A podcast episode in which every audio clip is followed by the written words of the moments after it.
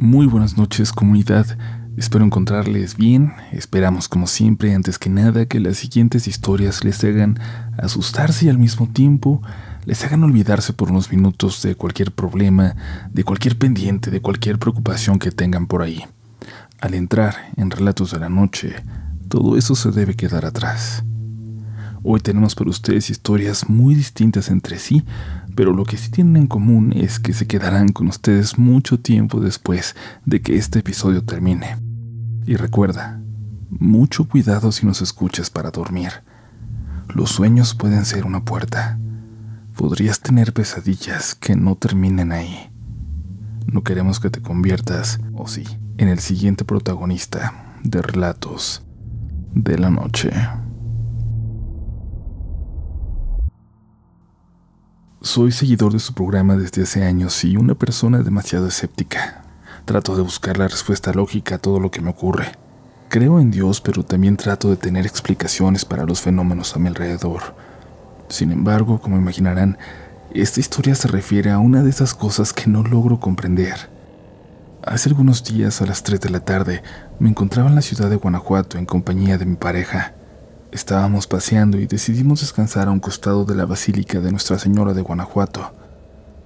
Las personas que conozcan esa linda ciudad sabrán que no solo tiene el Callejón del Beso, el Museo de las Momias o la emblemática Presa de la Olla, pero además entre las bellas calles del centro también tiene subidas pronunciadas y para personas como yo, que no estamos acostumbrados, puede ser bastante cansado. Esa iglesia me gusta mucho por su peculiar color amarillo mostaza en la fachada. Además, me parece que varias escenas de la película de Cantinflas, El Analfabeto, se filmaron ahí. De hecho, más precisamente, en la escena donde al seguir a la joven protagonista, deja el dinero de las limosnas con un limosnero, aparecen unos escalones los cuales llevan al Callejón del Truco, un acceso a la iglesia que hoy en día casi siempre está cerrado al público, por lo que es un lugar idóneo para que se sienten turistas cansados por las pendientes. En esos escalones nos encontrábamos descansando, en la sombra, cuando escuchamos murmullos de varias personas que salían de la iglesia. Pensamos que habría alguna peregrinación o algún evento por el estilo, por lo que no prestamos atención, pero a los pocos minutos vimos a un grupo de personas que salieron apuradas de ahí. De nueva cuenta pensamos que se trataba de alguna actividad dentro de la iglesia, pero no era así. Y es que en cuanto aquellas personas salieron corriendo, de ahí dentro se comenzaron a escuchar unos gritos que nos erizaron la piel. Como les dije, mi naturaleza me hizo buscarle una explicación. Primero incluso quise pensar que ni siquiera se trataba de un grito, sino de una ilusión en el sonido, algún movimiento de muebles pesados ahí dentro o algo así. Pero los alaridos se repitieron, cada vez más fuertes, más intensos. Mi pareja y yo decidimos seguir caminando hacia el Teatro Juárez, pero seguíamos escuchando aquellos gritos, y era notorio que no éramos los únicos que los notábamos. Quise volver para grabarlos, pero mi esposa ya no me dejó. Ella estaba pálida y muerta de miedo, y si les soy honesto, yo lo estaba también. Mi esposa es originaria de esa ciudad, y ya que nos tranquilizamos un rato después, me contó de los rumores de que en esa iglesia se practicaban exorcismos. Me dijo que sus abuelos le contaban que si no se portaban bien, los iban a llevar ahí, a que le sacaran el chamuco.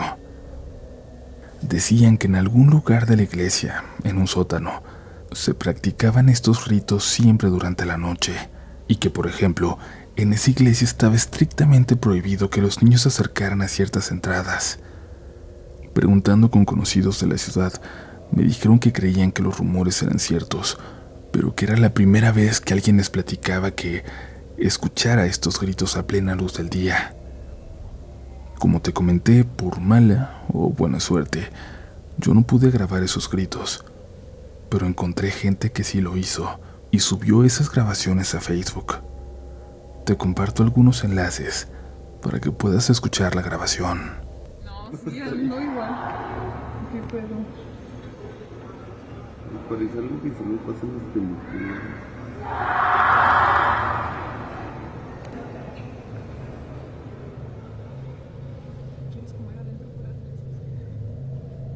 Hola, Uriel.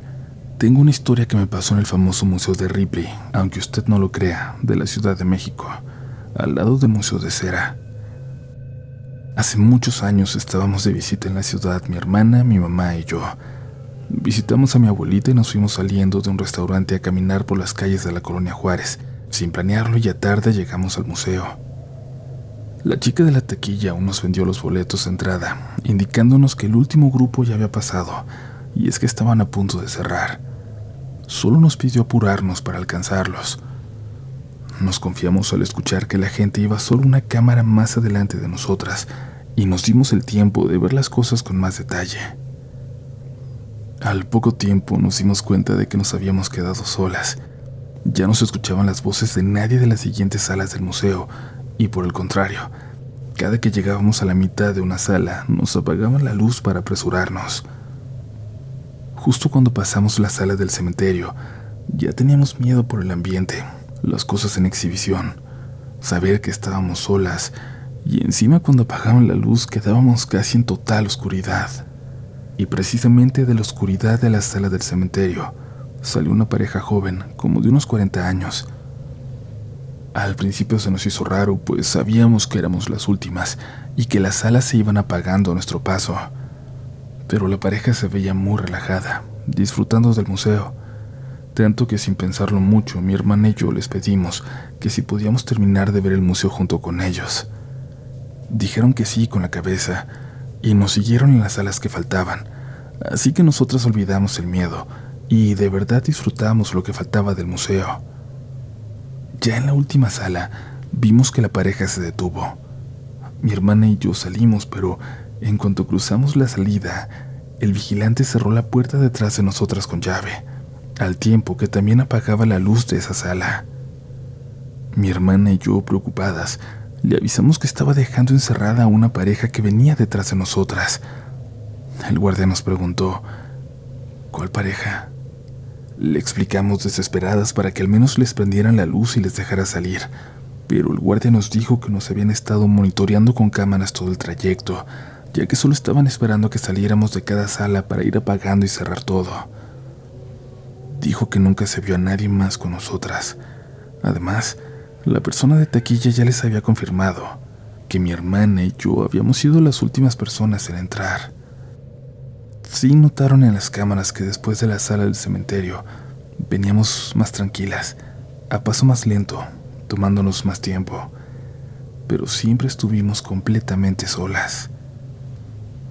Al salir de ahí, mi mamá nos esperaba fuera del museo, ya que ya no quiso entrar con nosotras, y se quedó platicando con otro vigilante de ahí. Este le contó que pasan cosas muy raras en ese museo, y que los guardias nunca duran mucho trabajando en el lugar.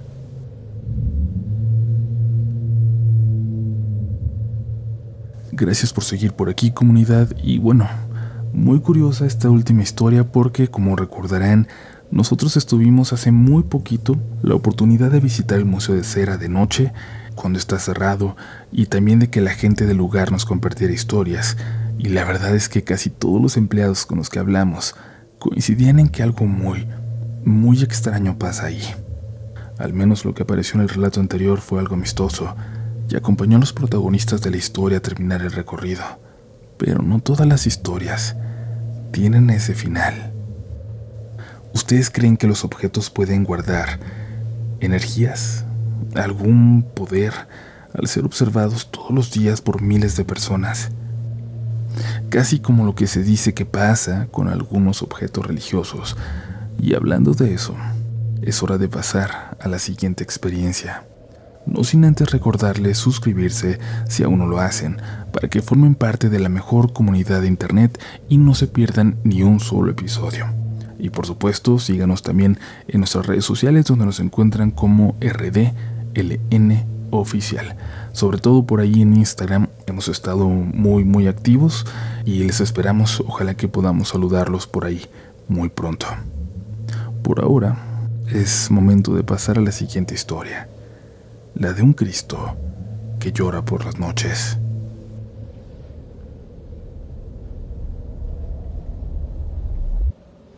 Hola, escribo muy nervioso, pero me gustaría por fin compartir esto con alguien que me crea, al menos a cierto grado.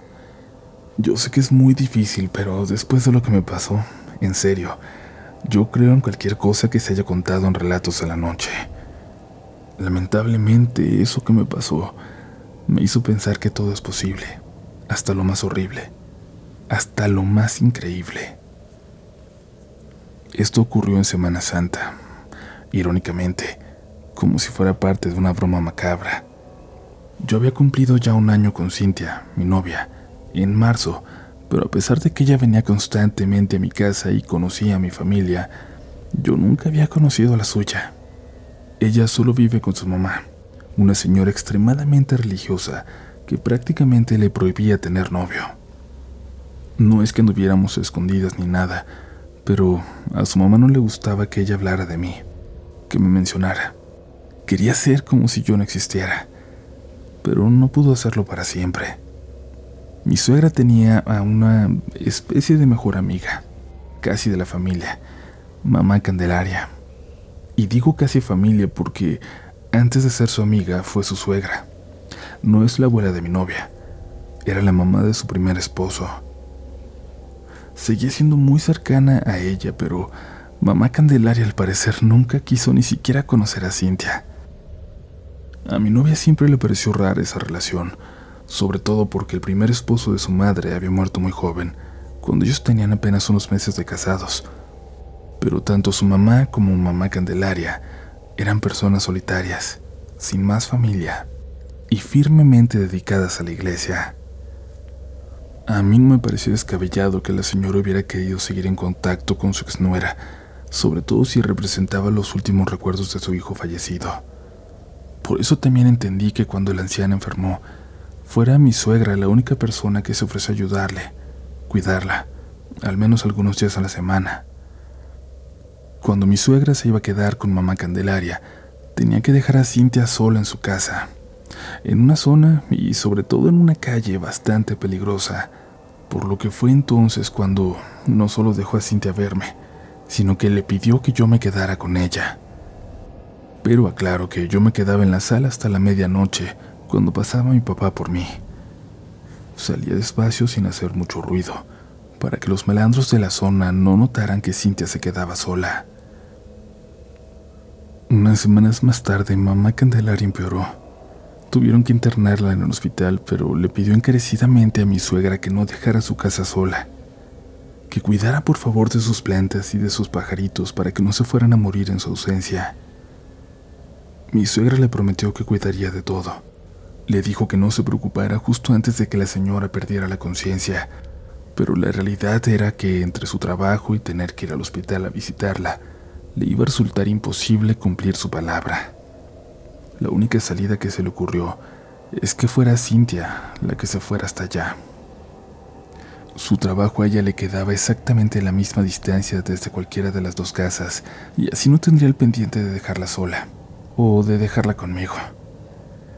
Y Cintia aceptó. La primera noche la estaba pasando de lo más normal, ella sola. Al menos eso creí yo. Hablamos por mensaje como todas las tardes, pero cerca de las diez me marcó. Me pareció muy raro porque nunca lo hacemos. Nunca hablamos por teléfono, pero platiqué con ella por casi una hora. Hay algo muy extraño. ¿Lo alcanzas a escuchar? ¿O me lo estoy imaginando? Me preguntó Cintia en algún momento, pero yo no escuché nada. Empecé a notar que cada que íbamos a colgar, ella buscaba cualquier pretexto para seguir hablando, hasta que le pregunté si todo estaba bien. No me quiso decir nada, solo me comentó que sentía algo en el pecho, como ansiedad, la sensación de que había alguien más en la casa. Le pregunté si quería que fuera, pero me dijo que eran solo sus ideas, que la casa estaba perfectamente bien cerrada y que no había forma alguna de que alguien pudiera entrar. Y así alargamos la plática hasta las doce. Cuando se quedó dormida. Al día siguiente una amiga se quedó con ella. Sin embargo, se levantó por la madrugada cuando Cintia estaba todavía dormida. Ella se despertó en cierto momento y al ver que su amiga no estaba, se preocupó. La buscó por toda la casa. Su amiga se había quedado dormida en la sala, en el piso. La dejó ahí y platicaron ya por la mañana. Su amiga no le quiso responder por qué se había levantado de su cama, por qué se había salido del cuarto, o por qué había decidido ir a acostarse ahí. No le dijo nada. Lo único que hizo fue irse temprano, aunque había quedado de pasar ahí todo el día siguiente, el sábado. Más tarde, por un mensaje, le avisó que ya no volvería a acompañarla, pidiéndole que por favor le disculpara. Y cuando me lo platicó a mí, cuando me enteré, cometí uno de los peores errores de mi vida: decirle que yo iría con ella. Cintia estaba a punto de decirle a su mamá que no se podía quedar más, pero yo la convencí de seguir ahí, de ayudar en esos momentos difíciles, aunque supongo que en el fondo ella ya solo estaba buscando razones para no quedarse en el lugar. Le dije que yo iría, que me quedaría en la sala y que todo iba a estar bien. Llegué aquella noche de sábado. Era la primera vez que estaba allí. La zona era mucho más tranquila que la de la casa de Cintia, pero aún así se escuchaban algunas fiestas alrededor, música a lo lejos. Pero en cuanto entramos a la casa, todo eso se cayó de repente. Cintia me dijo que así era allí, que no se escuchaba nada, y era cierto. De hecho, me recordó a esa sensación en las cabinas de radio, cuando no escuchas absolutamente ningún rebote. También noté un olor a perfume viejo, un olor a señora, si lo puedo decir, que recuerdo haber olido antes, en alguna tía mayor, pero esta vez olía penetrante, a alcohol, como concentrado. Las ventanas tenían seguros que no sabíamos abrir, así que también eso tendríamos que soportarlo. Ayudé a Cintia a darle de comer a las aves y a regar las decenas de plantas en el jardín, y luego nos metimos a cenar.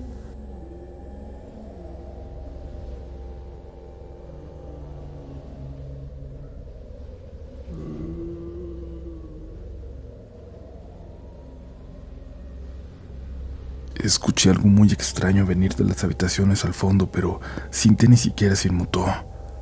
¿No escuchaste eso?, le pregunté asustado. De repente sus ojos se le abrieron mucho, como nunca los había visto.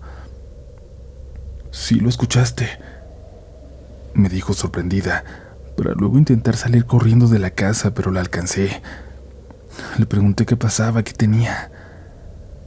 Me dijo que había estado imaginando cosas. Al menos ella pensaba que las imaginaba. Particularmente una voz que salía de la habitación a la que no entraba, la habitación de mamá Candelaria.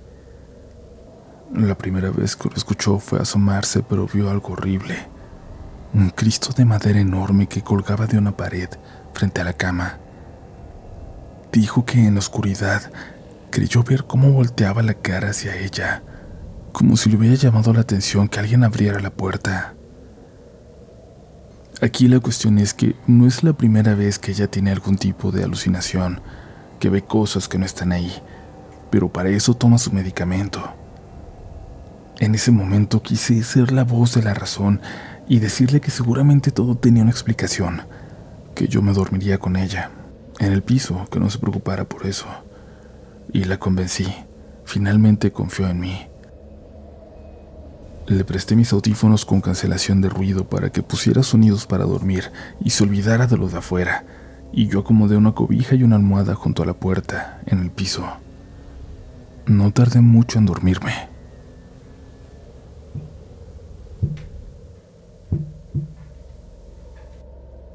¿Cintia? Escuché que alguien se levantó, pero me incorporé para ver a Cintia y seguía dormida.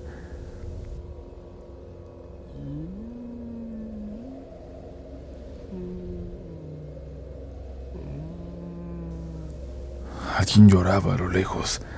Esta vez estaba seguro de lo que escuchaba. Empecé a temblar mucho, como nunca antes me había pasado. Salí del cuarto sin creer lo que estaba pasando. Todo estaba a oscuras y no me atreví a prender la luz. Caminé muy despacio, tomándome varios segundos para dar cada paso, hasta que llegué a la puerta, a la habitación de mamá Candelaria. Para mi sorpresa, estaba entreabierta. y sin pensarlo, como poseído por mi curiosidad, me asomé. Algo en mí quiere pensar que yo también aluciné, que algo en esa casa, en ese perfume espantoso que estaba en el ambiente nos hacía mal, ver cosas que no estaban ahí. Creí ver, y subrayo creí porque estaba muy oscuro, pero creí ver algo parado sobre la cama, con los brazos extendidos, en la posición de un Cristo. Parecía una persona desnuda. Sin hacer el más mínimo ruido, regresé al cuarto donde estaba Cintia. Pedí un taxi y cuando ya estaba afuera la desperté. Le dije que teníamos que salir de ahí. Pasamos la noche en mi casa. Por varios días Cintia cruzó la ciudad para ir a regar las plantas y alimentar a los pájaros todos los días, hasta que mamá Candelaria finalmente murió.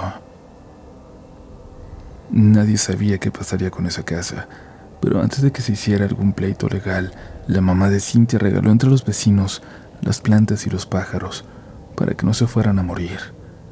Cerró la casa con llave y hasta ahora, según sé, sigue intacta. Nadie la ha reclamado, nadie se ha metido. La situación sirvió para que al menos me empezara a hablar mi suegra. Me agradeció lo que hice por Cintia y ya puedo ir a su casa. Ya tenemos un noviazgo más normal. Pero hace poco, durante una cena, recordamos aquella casa, recordamos aquellos días. Nosotros no le contamos que fui. Cintia no le contó lo que escuchó. Sin embargo, en algún momento de la charla, mi suegra le dijo que agradecía que ella hubiera podido pasar las noches ahí sin problema. A ella nunca le gustó la casa por algo muy particular, por algo que mamá Candelaria había traído desde muy lejos. Un Cristo de madera, casi tamaño natural, con el que la señora estaba obsesionada. Al principio lo colocó en la sala, pero luego lo llevó a su cuarto. Hablaba con él.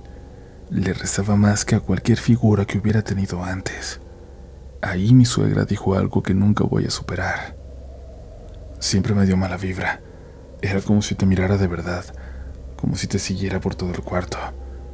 Y van a decir que estoy loca, pero cuando la cuidé y tuve que pasar las noches ahí, casi podría jurarles que escuchaba a ese Cristo llorar. Casi podría jurar que ese Cristo llora por las noches.